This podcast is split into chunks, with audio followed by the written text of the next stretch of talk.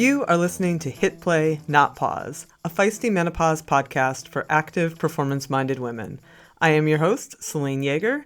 Each week, I bring you advice from athletes, scientists, researchers, and other experts to help you feel and perform your best no matter what your hormones are doing. This show is a production of Live Feisty Media.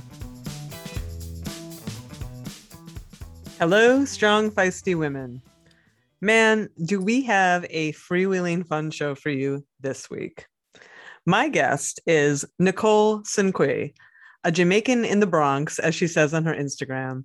She is also an athlete, a math teacher, a fitness model, a wife, and a soon to be 50 year old mom to an elementary school aged son. Nicole has racked up many impressive accomplishments. She's a silver medalist in the 40 to 44 age group in the duathlon world championships a bronze medalist in the 40 to 44 age group in the Sprint Triathlon National Championships, a gold medalist in the 40 to 44 year old age group Duathlon National Championship, runner of the year 40 to 44 age group nominee, and duathlete of the year honorable mention 2012. This spring, she won the off road triathlon 50 to 54 year old age group title and finished third female overall. Most recently, she just finished top 25 in her bike racing debut at Steamboat Gravel in Colorado, where she represented Ride for Racial Justice. And this fall, she's going to broaden those competitive horizons to race cyclocross. I came across Nicole through my producer, Carrie, who interviewed her for Triathlete magazine after Nicole won a cover contest a few months ago. So I looked her up and she was literally popping off the screen with a thousand watt smile and tons of feist and attitude. The more I scrolled, the more intrigued I became. For one, she's simply arresting to look at, hence that model part. She's got abs for days. She radiates this positive energy. There are photos of her lifting and biking and running and striking yoga poses there was a striking side by side image of her in a bikini when she was 25, which she dug out again at 48 and put on. As Instagram always does, it left me with all the highlights, with the impression that this is a woman who has all of her shit together and is living the dream every day. This conversation with her pulled back the curtain to reveal a more nuanced, real picture. Nicole is absolutely badass and awesome. But she has had her struggles like the rest of us. And those muscles, she told me, have sometimes been all show and no go. Her sunny disposition has seen its share of cloudy days. During these shows, I like to be a gentle driver of the conversation. And I'll be honest, this one was like trying to steer a runaway train. Nicole's mind is open and winding and wandering, and I just wanted to follow her thoughts where they took us, and I wasn't disappointed. Her stories of being kind of a wreck during her perimenopausal years and how she gave herself grace and time and space to find her athletic self again were so insightful and wise, and I'll be replaying them in my mind for a long time to come. So buckle up for this one and enjoy the ride. Before we get to it, quick weekly reminder to come join us in our social media channels. We're at Feisty Menopause on Instagram and Facebook. We have a private Hit Play, Not Pause Facebook channel growing ever so quickly. We are at about 7,500 women now. You can come in and ask us anything that's on your mind. If you want to deep dive into all things active menopausal living, we've got the Feisty Menopause membership, where we offer in depth materials, expert webinars, and sponsor discounts. You can learn all about that at feistymenopause.com. Speaking of feisty menopause, I just want to take a second and invite you all to join us for our virtual summit coming up on September 24th through the 26th. We have gathered an amazing array of speakers, including Rebecca Rush, Amanda Thebe of the Menopocalypse, celebrity trainer Casey Duke, orthopedic Dr. Vonda Wright, sex specialist Dr. Lauren Streicher, and of course, Stacy Sims of Roar and Menopause for Athletes courses. A ticket will get you into all of the sessions, including the expo and some online meet and greets. And if you can't or don't want to watch it all that weekend, can't blame you there. You have access to all the replays until the end of the year. You can watch the whole thing until December 31st. So head on over to feistymenopause.com, get your ticket, and join us. Okay, enough of me. Let's have a quick word about our awesome sponsors and get on with the show. I have a pronouncement to make. I am wiggling my toes. Why am I making this seemingly ridiculous pronouncement? Because it's been a long time since I could. Specifically, my right big toe. See, I have a bone spur at the base of that right toe that is so big, my podiatrist said it looks like a party hat. And it has caused anything but a party in my foot. It has caused a lot of inflammation and stiffness, and there are times when it's been barely functional. I work through it. I have taken some anti inflammatory supplements over the years that have made it mostly livable. Now, thanks to our new show sponsor, Previnex, it's way more than livable, it's functional. It doesn't wake me up throbbing at night, and I can actually wiggle the toe and lift it off the ground. My left hand that used to ache from where I broke it in a mountain bike crash 10 years ago, that doesn't ache anymore either. If I hadn't experienced this myself, I frankly wouldn't have believed it. And I was super skeptical when Previnex approached me with their joint health product. But I stopped my other supplements, started this one, and within two weeks, the difference was remarkable. I honestly did not expect that. So I did a little research, and the main ingredients check out. First one is eggshell membrane, which contains collagen, glucosamine, chondroitin, and hyaluronic acid, all of which have shown significant benefits in early research. And the other ingredient, Boswellia serrata extract, was found to even be more effective than glucosamine in some studies, according to examine.com. Previnex has an array of other supplements, including Omega Pure Plus, which is an omega 3 fatty acid supplement which is sourced from wild omega rich fish and is totally free of heavy metals and mercury that can build up in your body. That's a big deal. They also have a vegan protein powder, which I know a lot of our listeners are keen to find. And that product, Nourify Plus, is low in sugar, high in branched chain amino acids, and contains probiotics and digestive enzymes that are super easy on the belly, which I really appreciate. So, thanks to their sponsorship of this show, listeners can get 15% off their first time purchase by using the code HITPLAY at checkout. Again, you can go to Previnex.com, that's P R E V I N E X, and use the code HITPLAY at checkout for 15% off your first purchase. And if you don't like it, the company offers a 100% money back guarantee on all of their products within 30 days, no question asked. That's how much they stand by their products, and I can tell you, with good reason, they work. Check it out. Go to Previnex.com, use the code HITPLAY at checkout for 15% off your first purchase.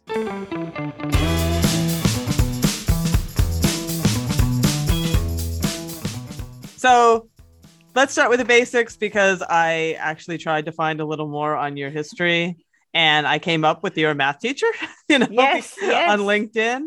But I, I, couldn't really find the your origin story as a as an athlete. I I, I kind of thought maybe you were a runner first, but let's let's hear a bit about that. Okay, so I start um, my background in terms of family background is my mom's side of the family is very athletic and they used i have a number of cousins and aunts and uncles who used to play for the jamaican national team um, in badminton Oh, as nice. the Americans say, badminton. Badminton. badminton, lawn sport, have fun. There's no fun. Okay. Um, and so as a kid like i would go to the badminton courts um, and watch my family play. And um, my grandmother had a courtyard that um, that had a badminton court on it.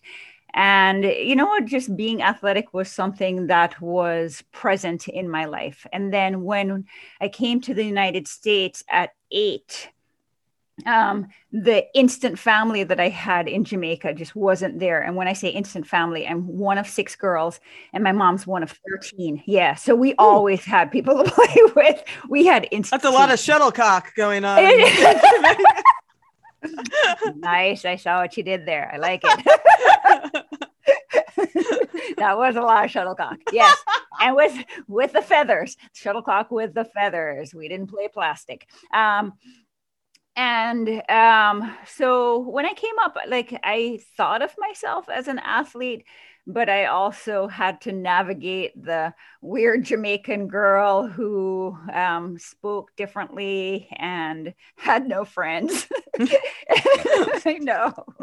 I'm kind of over it now. And um, yeah, while I thought of myself as athletic, like I didn't, my mom was the um, the sole provider and you know she was working all the time she wasn't taking us to soccer practice or anything like that i mean i also didn't know how to play soccer and uh, it wasn't until high school that i um, that i was on a team and i remember walking towards um, the field hockey tryouts because my sister had done field hockey. So I figured I do field hockey, you know. No I played field of, hockey. Yeah, no mind of my own. I was like, you do that, then I'll do that. Yeah, um, field hockey. I'm glad I didn't play because like that back, I can't. I don't understand how you don't have like lifelong back injuries from, from being hunched over because the yeah. sticks are so. It's a very right. strange thing, right? Yeah. We'll give you the two foot long stick, and that like that's crazy and my science teacher was the coach for cross country. And i had to walk by the cross country coach to get to field hockey. And he saw me and he said hey Sinqui, you coming out for cross country? Uh sure am coach lawson. And that was it. Like i just went to cross country practice. And Selene, it was the hardest thing. Like the first day we had to run about two miles. I'd never run two miles before. And I was like, oh my goodness, how am I going to do this? And I remember the first time I ever ran like three miles and six miles, I thought, wow, I'm able, people can do this in a row. So I was really proud of myself. Um, was I very fast? Absolutely not. Um, but I still, you know, like I loved movement. I loved being outside. I love the camaraderie, and it was great. And in terms of running cross country when I was in high school, again, like I just, there's so, certain things in life, many things in life that I always feel I didn't get the memo. and so, you know, so we started out um, on campus, ran off campus, then returned to campus.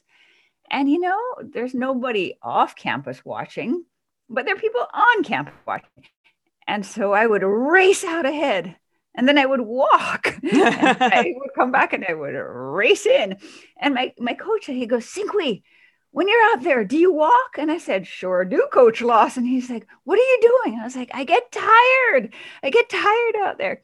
And I eventually learned to, you know, like figure it out in terms of you have to pace yourself and all that. Um, and I also ran track when I was in high school. And I want I look back I think, who said it was okay for me to be an 800 meter runner? Selene, I'm not going to tell you my time. That was ugly. Okay. I was, I have no fast twitch fibers, zero.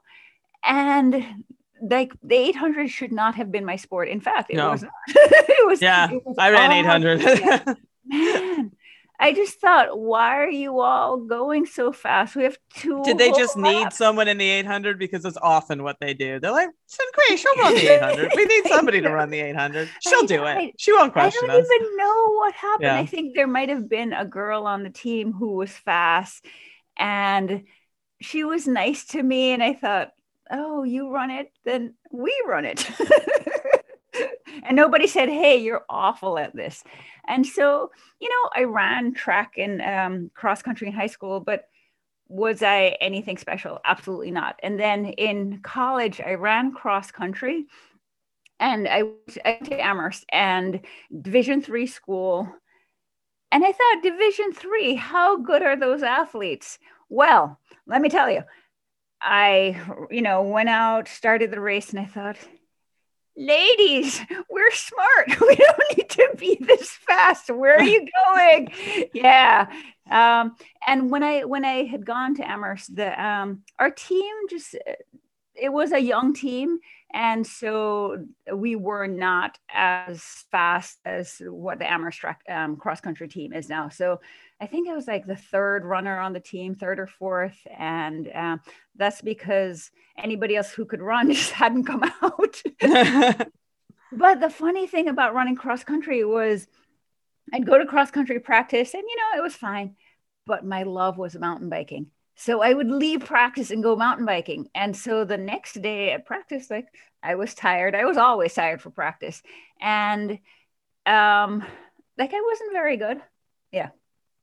Yeah. So so then then but you become very good, right? Like I mean, I, I see where I come into your story, you've raced six national and world championship duathlons and triathlons, and you seem to have had a hell of a spell in 2012 and 2013. Yeah where you were runner of the year nomination, uh, 2012 duathlon national champion, age 40 to 44, silver medalist, duathlon world championships, bronze medalist, 2013 duathlon world championships.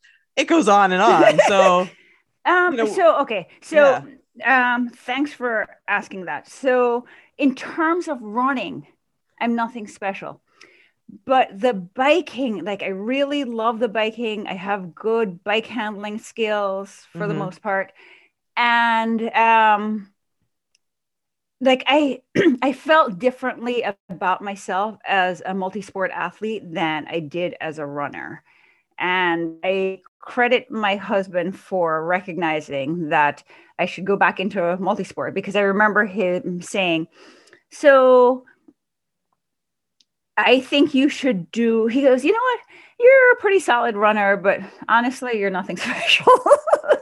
um, and if you go back to multi-sport, you're more likely to get on the podium. So would you consider going back? And I was like, oh, you know what? I actually did a couple in college and I did well, but I didn't want to invest in road bike because I had my mountain bike. And at that time, I didn't know that people could have two bikes. I was like, wait, what? you can have two bikes? Um, or 10 or 10 exactly there's no never enough never enough yeah. and um, then we got back um, i got back into multi-sport and I was particularly successful around the 2011 um, 12 season. Yeah. And I remember, well, I think one of the things that contributed to that success was I had my son in 2011. Mm-hmm. And the whole process of, you know, creating a child, birthing a child, recovering from that, I, I thought, there's no race that's harder than this. Oh, that's true. How old, how old yeah. were you at that time? So I was 40, 41. So okay. I had I had Simon um, just um, um, about um, two months shy of being 40. Okay. And um, in terms of the pregnancy, like, you know, things went well during the pregnancy. And he, when I went into the to labor, the, the nurse said to me, she said, did you have a birth plan? And I said, yeah, you know, I wanted to go natural, but like that's not the most important thing to me. The most important thing to me is to have a healthy baby. And she said, and there was just this look of concern on her face. And she said, um, okay, this is real. Your um, your vitals are skyrocketing. You have preeclampsia. And um, and they were really worried that I was um, going to have a seizure. And um, in, she didn't have to induce me because like she said oh like you really like you're ready to have this baby. And um and i had simon and right after giving birth i thought whoa like i thought that the giving birth was the hard part and it felt like i had just done a very tough race and somebody said oh you have two more miles to go because i was in a lot of pain after that. And that um and my husband said to the doctor it's like there's something wrong. And the doctor said, um, no, she's probably just, um, just having pain from the sutures. And he, Jonathan said, she just had a baby without drugs. It's not the sutures. There's something wrong. And, um, they figured out that I had a rectal hematoma, which is just like the blood pooling in the capillaries in your rectum. And it is the most painful thing. Oh my God. It is the most painful thing. And so after that, yeah, so I was on morphine and it was just, it was awful. And it took a couple of weeks to recover from that. Um, and, you know, it was one of those things where something's not right. I will Google it. And my husband's like, don't Google it. Don't Google I, it. I'm dying. I know, exactly. And nobody on the internet ever says, hey, I had this and I recovered. Right.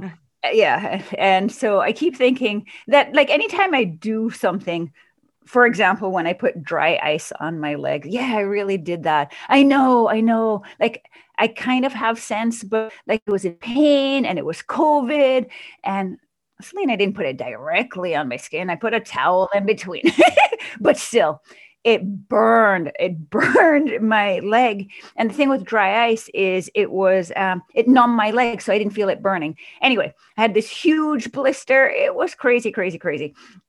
But i actually put a post up about it just like hey just to know that i didn't lose a leg but don't do that. That's really stupid. You never hear don't people don't Google your medical care. I know right? That's what we do. is- that's yeah. it that's this age. Um So you recovered Yeah. from that very well, though, because if I Yeah. understand this correctly, six months after this birth experience, including this side tangent with this terrible, vector, I, yeah, right you you won an, another age group national championship. nationals yeah yeah, and and, you you, know- were nursing your son ten minutes before the start. Is that Yeah, you know, okay, so here's the thing. I- Like, I'm not superwoman. Like, Simon gave me extra powers, right? So I think the blood volume from having given birth, and I just, I just held that in, into my mind and my heart. It's like, hey, this is not hard. You have blood volume. you have increased blood all volume. this extra blood? Yeah. And I was like, that's, you know, that's what's going on here. So you have the blood volume, you have the knowledge that you you created a kid, gave birth to the kid, and stood a lot of pain. So go do this. And um, like one thing I did wrong in that race was, well, two things I did wrong. I, I do a lot of things wrong, Selene. Um, one was I decided that I was going to save some time on taking off my shoes at transition. I'm always a diva in transition. I'm like, okay, maybe I'll wear this outfit. Nope, I'll wear this and I'll brush my hair. Like, I don't know what I do in transition, but I'm always like dead last. Anyway, so I did stupid things in transition. Um, but the second thing is trying to save time. I opened up my goo packets, my, my, my goo gels before because I didn't want to lose a second opening it up. And so when I went to eat, it was just like all over my side. And I was like, I'm so like lacking nutrition. I was like wiping it off my side and licking my hand. And I remember in that last mile, it went from, you know, when like you're just, your car just like is losing gas. it's like, okay, it's, and it's slowing down. But, you know, I made it through and, um, and I met the most amazing women in that race. To this day, I think it's one of the greatest races I've ever done because I met people like Laura Klein, Ellen Hart, Corey Krisick, you know, Gail Katoof. Like I met beautiful women who I thought, wow, you are, you know, 30, 40, 50, and it it doesn't have to stop. Hmm. And like I just I felt so lucky. And um yeah. Well, speaking of, I mean, and I want to and I want to get into this quite a bit more. Like, so most recently, this past May, you came in third overall and won 50-54 age group off-road triathlon nationals, right? Like, there seems Right. to be a time gap in there, you know, be- Right. between some of these notable races. And you're also, I believe, post menopause now. Is that yes. correct? Yes. So yes. baby postmenopause all these races what have your hormones been doing did you you you race did you race through perimenopause i mean like did you have You know, symptoms like what has that been right. like for Okay, you so the hormone stuff, that stuff is real. And you know, I'm I'm I know there are people out there who say, "Oh, age is just a number." And yeah, like I do think there's this mental side of racing where you can decide that I'm too old for this. I mean, like at one point, women at 40 thought they were too old to race, right? But you look at these 40 year olds and oh 100% it's a shark tank Yeah. yes, it is a Yes. Shark Tank. Um, but for me, I remember that I tried to do um, a marathon, and I hadn't done a marathon in a long time because honestly, that distance just kicked my butt. I um, when I compare my half marathon times with my marathon times, as my husband said, you know, in like a joking way, he's like, "Did you train?" I was like, "I did train. It was really hard. I would get to like mile twenty at not a very impressive time, but." I would think mile 20 if like if it felt like this i would do long runs more often. And then i got to mile 20 in a step and i thought time to walk. It was tough. Um, so i trained for a marathon um, when i was about let's see 45 or so.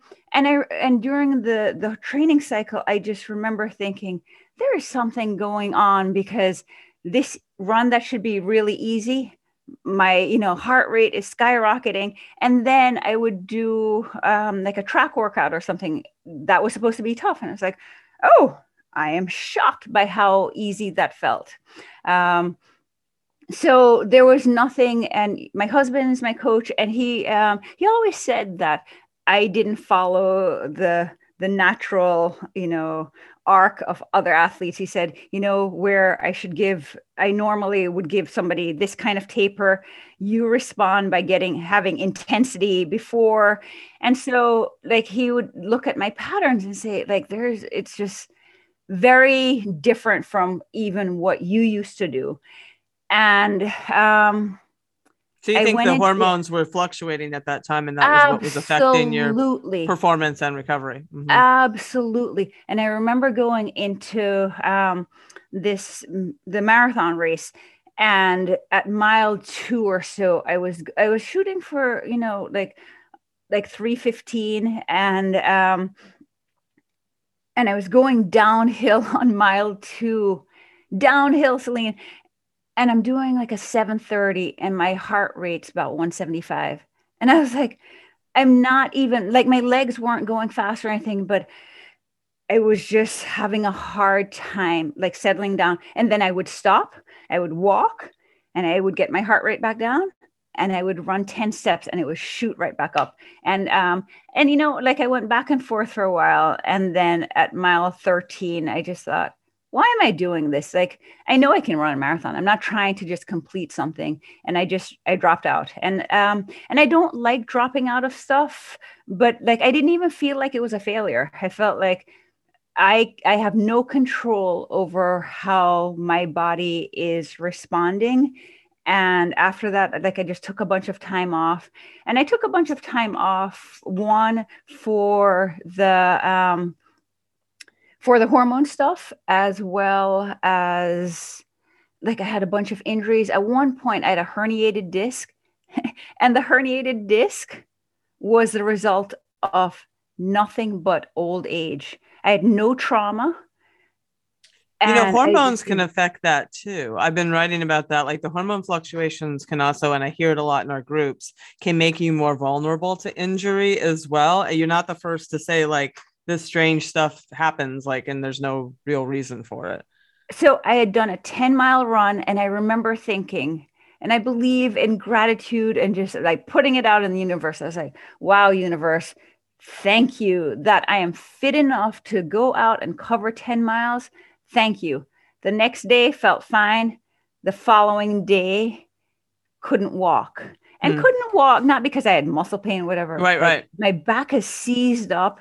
And I remember having to roll over into the shower to pee. And I was like, I can't even get on the toilet. And I was like, and I said to my husband, I was like, all right, I just have to figure this out because I have to go to work. He goes, You're not going to work. You can't even pee.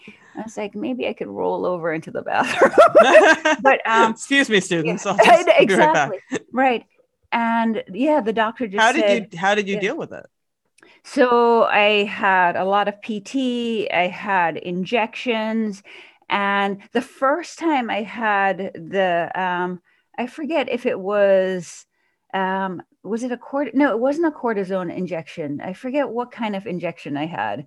Um, that I was like, wow, this works.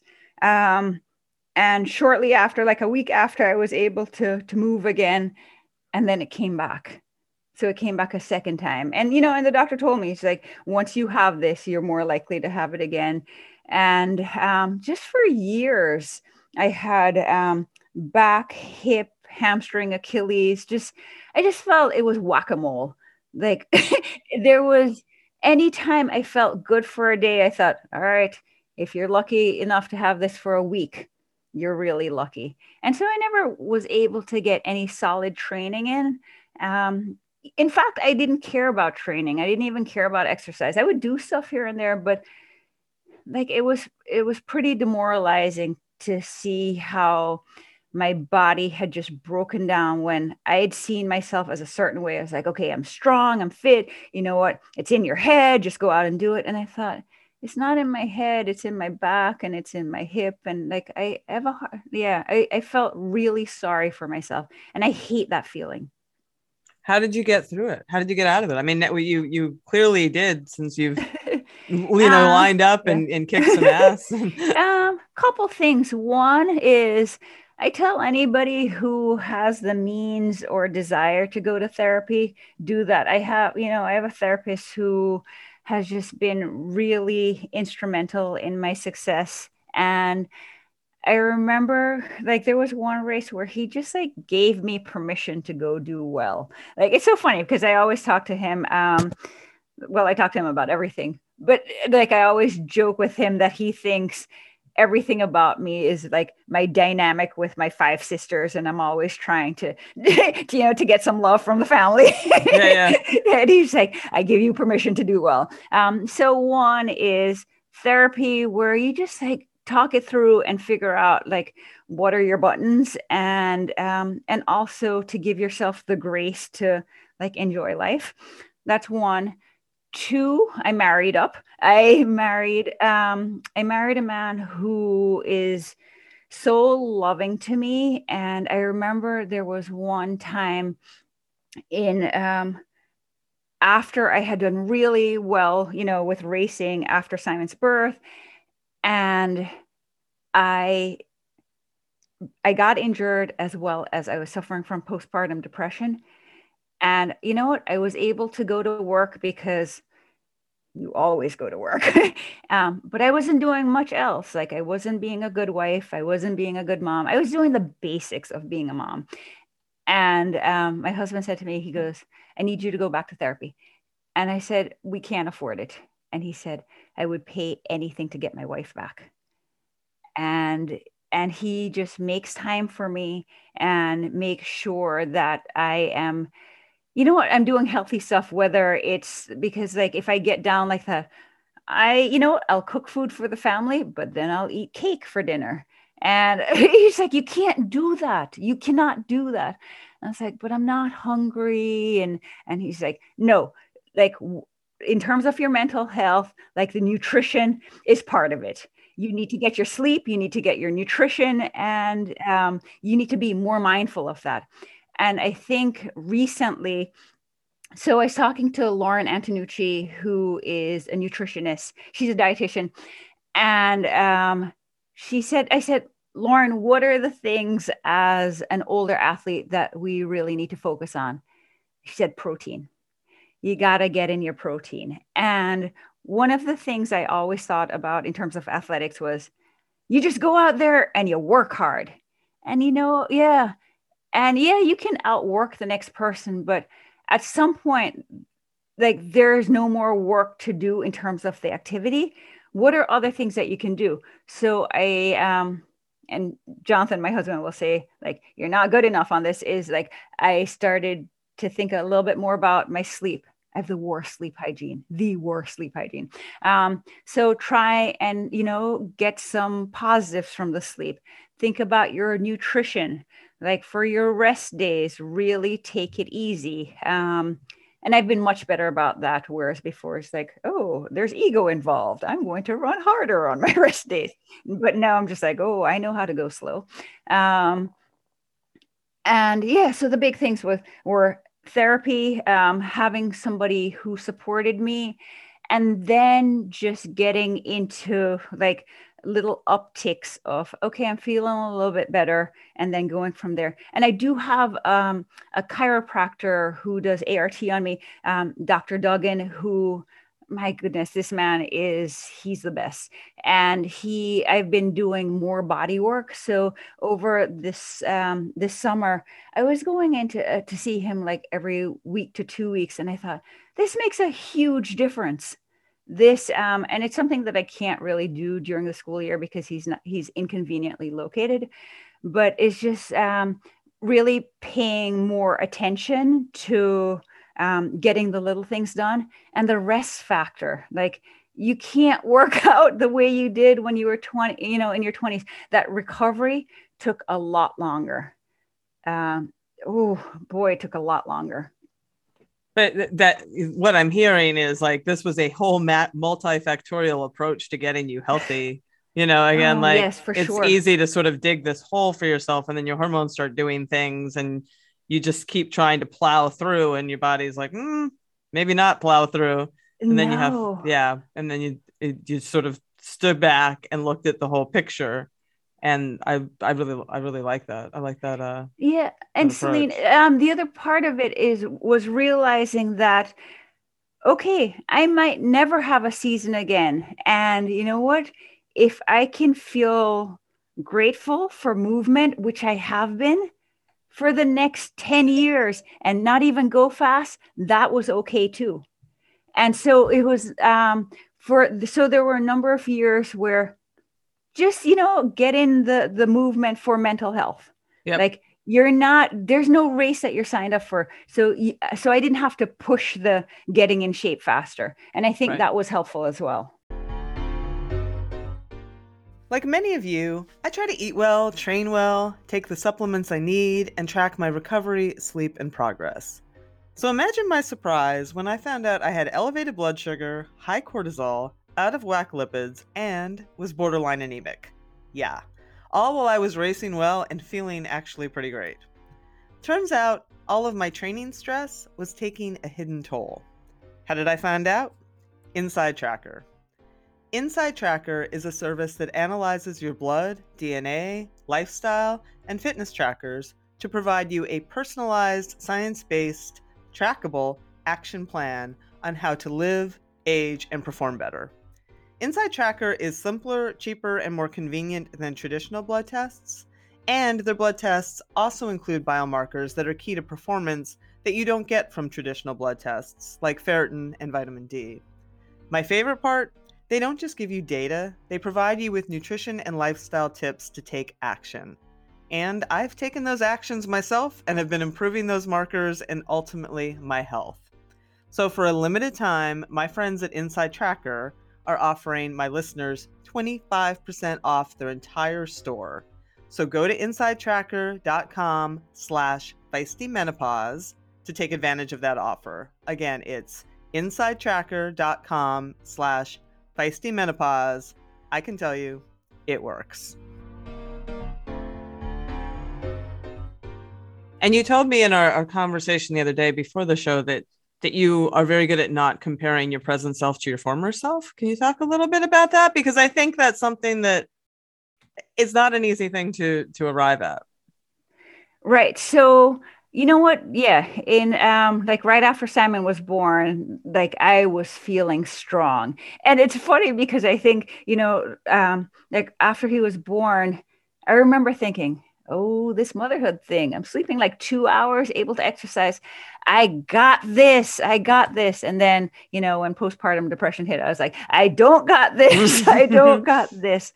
Um but yeah, so things were really good then. And I see, you know, um, a number of collegiate athletes who have done so well. And I never got to that height of, you know, greatness that they did. So um, I'm like, so I'm still chasing something. I don't know. Right right? right? And so they, um, I know a couple people who just like, okay, I could, I could never run that again, and so there's this lack of motivation to get back out there. And for me, like, even though I was never at that level, like, I know full well, like, I'm not going to run those times that I did 10 years ago. And some people at 50 can do that. You know, God bless them. I can't and like so rationally i know what are my choices to think about not being able to do it, do nothing, or be where I am and get some joy about being better than yesterday. And um, and you know what? And there's the age group, like age group exists for a reason because we aren't supposed to be able to do what we did 10 right. years ago. so, you know what? So if it's a matter of trying to find competition and all that, then I can compare myself with other 50 year olds. Yeah, no, I think that's a, a, super healthy attitude. And and it seems like you are now uh taking that into the gravel scene, if I'm correct. You were just out at Steamboat Gravel. yes. um where you where you did was this your first gravel race? It was. It was my first bike race ever. Oh wow. Okay. Yes. Okay. And you did super well. You got 25th overall in the women's field, and that is a strong women's field out there. And Those seventh women can ride. yeah, yeah, they can. and seventh in your age group. Um, how was it for you? Okay, so first of all, I hear it was a beautiful course. and I say I hear You'll see pictures. I'll see pictures. And you know what? Honestly, like I went out there and I wanted to race. I wanted to race because I know that there's been a lot of sacrifice in terms of my family sacrificing time, you know, resources, all that for me to get, get out there. There was sacrifice on the my team, Ride for Racial Justice, who got us out there. And I thought, I'm going to show up. I am going to show up without excuses. And oh, this is so my family. I called my sister um, two days before the race and I said, Corrine, and I sent her pictures. I said, I have um, these sores on my hip. Like, what is this? And she goes, You have shingles. And I was like, Shingles? Oh no, I've trained so hard for this race. Boo hoo hoo. And her response was, People are dying from COVID. I don't want to hear it. Okay. Just get it together.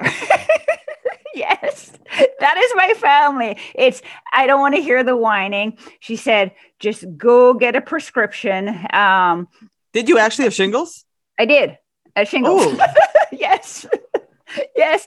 And she goes, go, you know, go to the doctor, get, um, and she's, she's a doctor, um, go get a prescription and then, um, it'll be fine.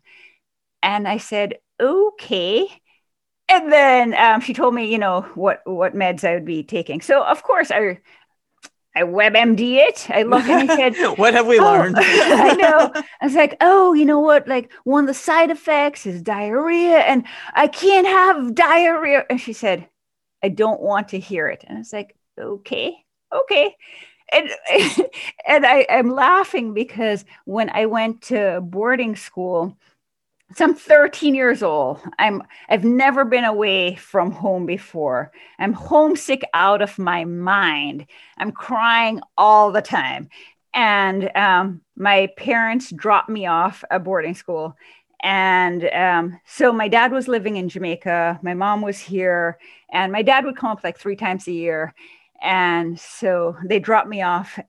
And my mom tells a story about leaving the dorm. And my dad just pauses in front of the um the dorm. And my mom looks at him and she goes oh that's nikki you hear crying out the window. She did that every weekend. Oh god. Oh yes that's the kind of family here we I'm are. from. i've got yes. shingles.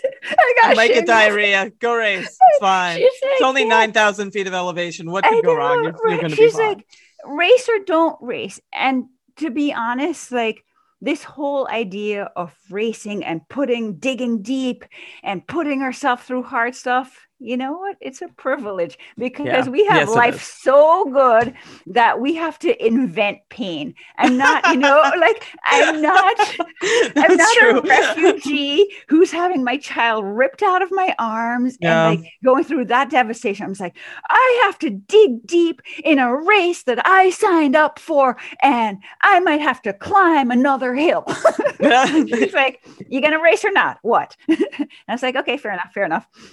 But um, the gravel race, first of all, so much fun, so hard, cool people, gorgeous scenery, and um, there is no chivalry out there. I was with a pack at one point, my chain dropped, and then I got dropped. hey, wait for me. hey, come back here. no, wait for the next group to come by. Yeah, Yeah. exactly. Um, but you know what? With that race, and sometimes I just need to do a race to see what are the possibilities. And yeah, I had in mind like I wanted to be in, you know, the you know top third or so which i didn't even know what that meant. Just like when I f- did my first half iron i went from sprints to half iron for triathlon.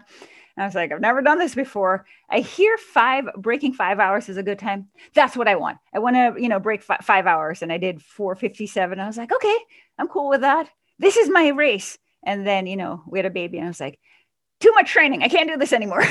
Um, not that this gravel race I, like i trained so hard for this and you know whatever my husband said i did and he always says he's like you don't listen to me and as a husband he is correct i often don't hear what he says Right. but as a but coach as a coach, oh every Yeah. word i hang on to yeah. um, so with having done the gravel race, I thought I want to go back next year, and as a 50 year old, um, I want a podium, and um, I think it's going to be hard, but that's a goal, and I may or may not achieve it. You know, yeah, that's what's happening. Yes or no, and but it's something to strive towards. totally. Do you do cross training? Do you do any work in the gym? Um, weight- so weightlifting? yeah, so most of my gym work was um, like I would do pull-ups and push-ups. Um, it was pretty much pull-ups and push-ups. But um, in this last year, I've been doing some stuff where like I'll do lunges with the kettlebell or Mhm. like a little bit. And I know I should do more strength training. Um, but I'm not so good at that. But I do talk a lot about it. Like each day, I think I spend a good three hours saying how I'm going to strength train, and then I don't. So I wonder if I can. You're getting there. You're working your way Yeah, up to I'm it. working my way up exactly. Um, and then I do like I'll do some yoga, and I'm also really good at being on Instagram and curating a list of what are good exercises. But I don't do any of that. Um, but I, Yeah. I have No, I a respect page, that yeah. honesty. Yes. Oh, and I, I swim. Um, I swim sometimes. I, you know, because I was um, training for the triathlon, so I have, you know, I have some swim bike runs, and the running these days is like once or twice a week. The running is a lot less than it used to be, and a lot slower, and that's okay too. that is okay too. Yeah. Um, I have to ask. Speaking of Instagram, do you actually still have that bikini from when you were 25? I saw a picture where you're like, you had a bikini on when you were 25, and then you, did you put it on again at 48? Like, was that actually a thing? it Okay. was it was and um i think the most impressive thing about that photo which is what many people noted is that the elasticity in that bikini still um, was present. Um, and i'll tell you in the bottoms very much so. In the top it was cardboard and i really had to like tie the top. It wasn't uh you know connect it. It was like tie you know, tape it in the back for Instagram because you know Instagram is all about what you don't see, and Oh, yeah. um, and you and you know some people say to me, "Oh, like you managed to like have it all," and I think, have you not learned? This stuff is fake, and you know I. I hope I'm not one of these people who puts it on Instagram that my life is perfect. I am, you know, I do put it on Instagram that I, I am lucky and I'm grateful. But yeah, like I put a picture one time of this photographer took a picture of me um, doing double unders. And I said, Oh, I really like the shot of when I hit ground, right?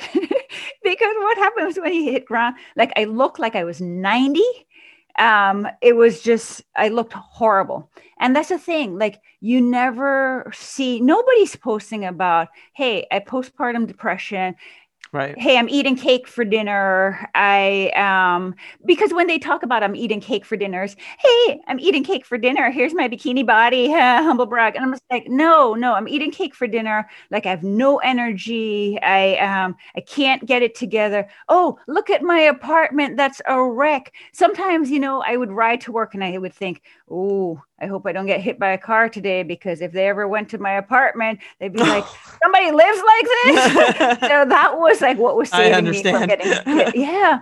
And you know, but as um, a good friend of mine said when I went to this last um, triathlon, I said, Oh, Julie, I have so much stuff to do. She said, Hey, collect the medals now, deal with the repercussions later. there you go. yeah.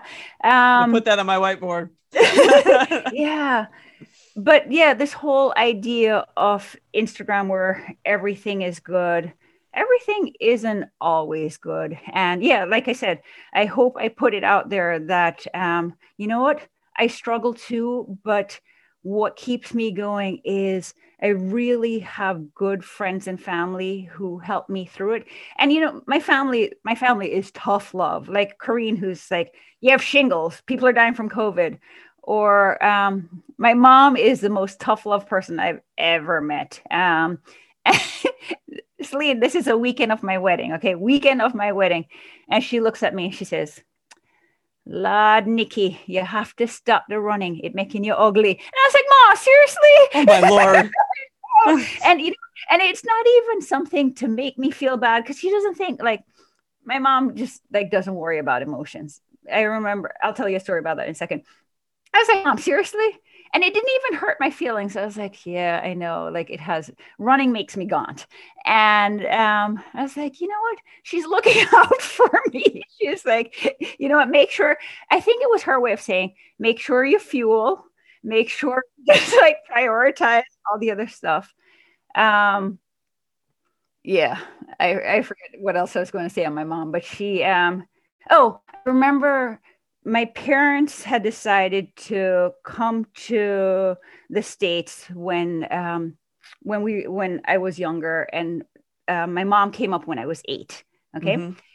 And the idea was that my dad would come up with the rest of the family after, but at the time, you know, sisters were in graduate school and like for the older sisters, it didn't make sense. Let, let them finish school down there and come up. And for the two younger sisters, we'll we do this. And you know what? After like a year or so, I guess my dad figured that America, I can't live in America. And so my mom said, well, this is what we decided. So I'm going to stay in the States. We'll do a commuter marriage for 10 years. And yeah, exactly.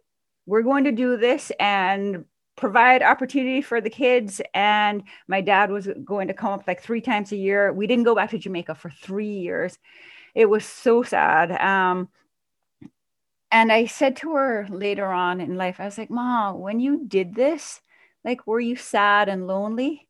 And her response was, sad and lonely. Nobody have time for that. We had things to do. And that's, yeah, she has always been somebody who knew what the task was. And you can't let your emotions stop you from doing that. And you know, it's one of those things where like so now we're talking a lot about mental health and you have to decide what um so it's that balance of like what makes you I don't like feel secure, live your best life, all that stuff. I don't know.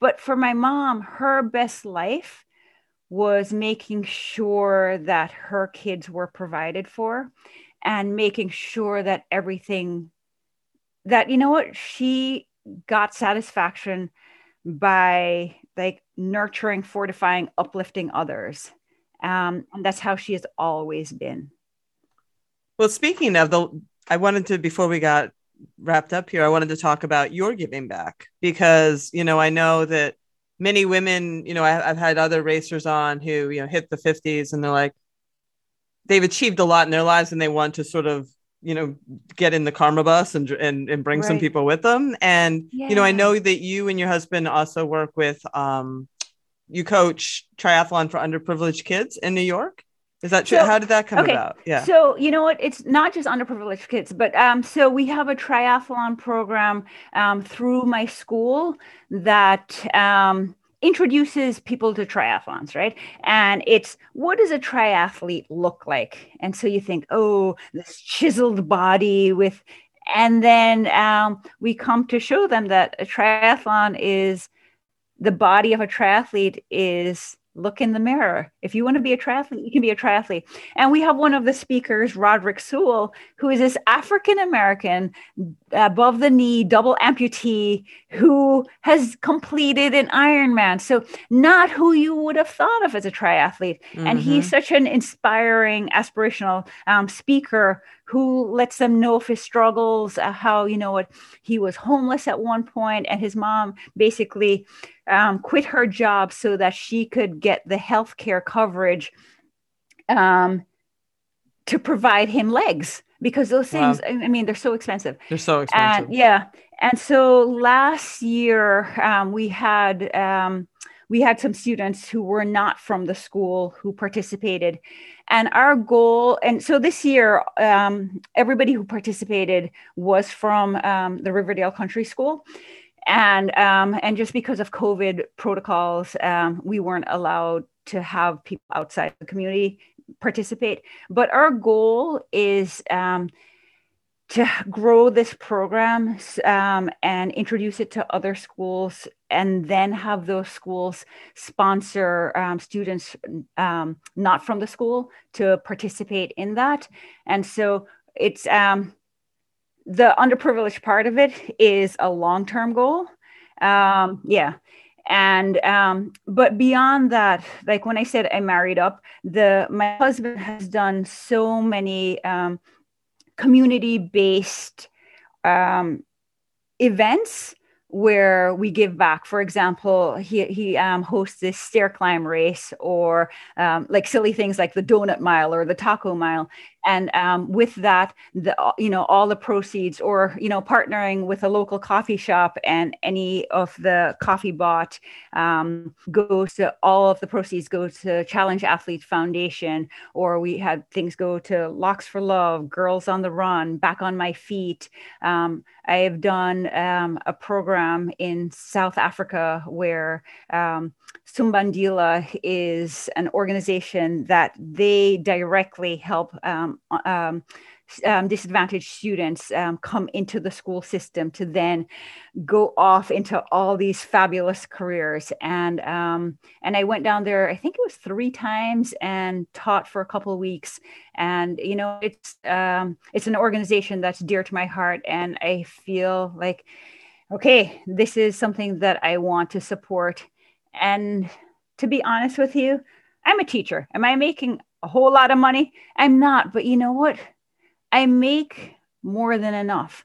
And anytime I, it's funny because I think in terms of ever making more than, you know what, I did 10 years ago or whatever, or even last year, I think not that I have more money to put in the bank, but I'm able to be more generous. And there is so much joy in knowing that, not like you're a savior or anything, but you made somebody, you know what, smile, feel good, have access that they didn't have before.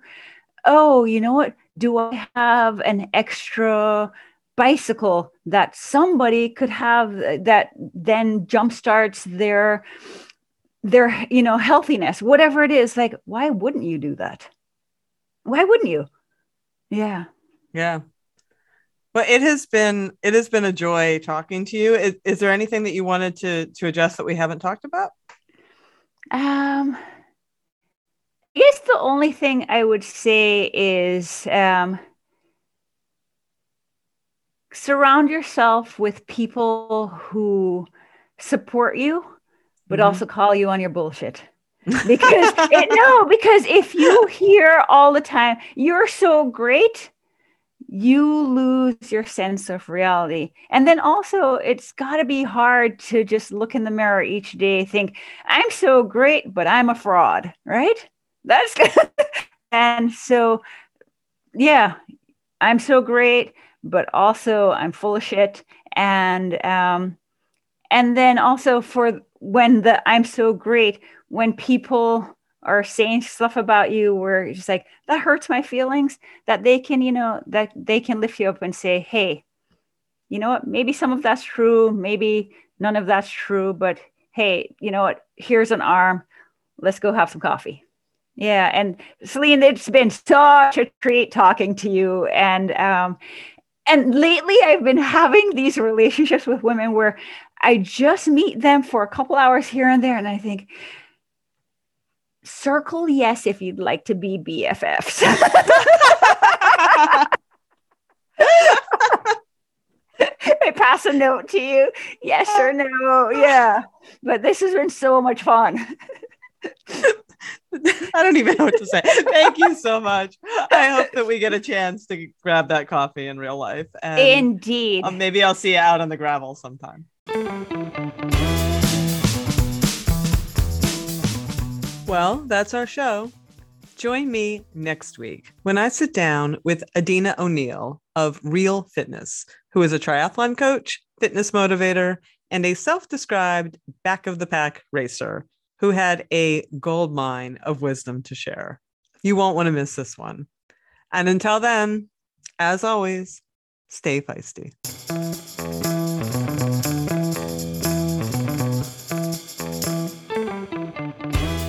You've been listening to Hit Play, Not Pause, a feisty menopause podcast for active, performance minded women. I'm your host, Selene Yeager. The show is edited and produced by the strong, talented, and amazing women at Live Feisty Media.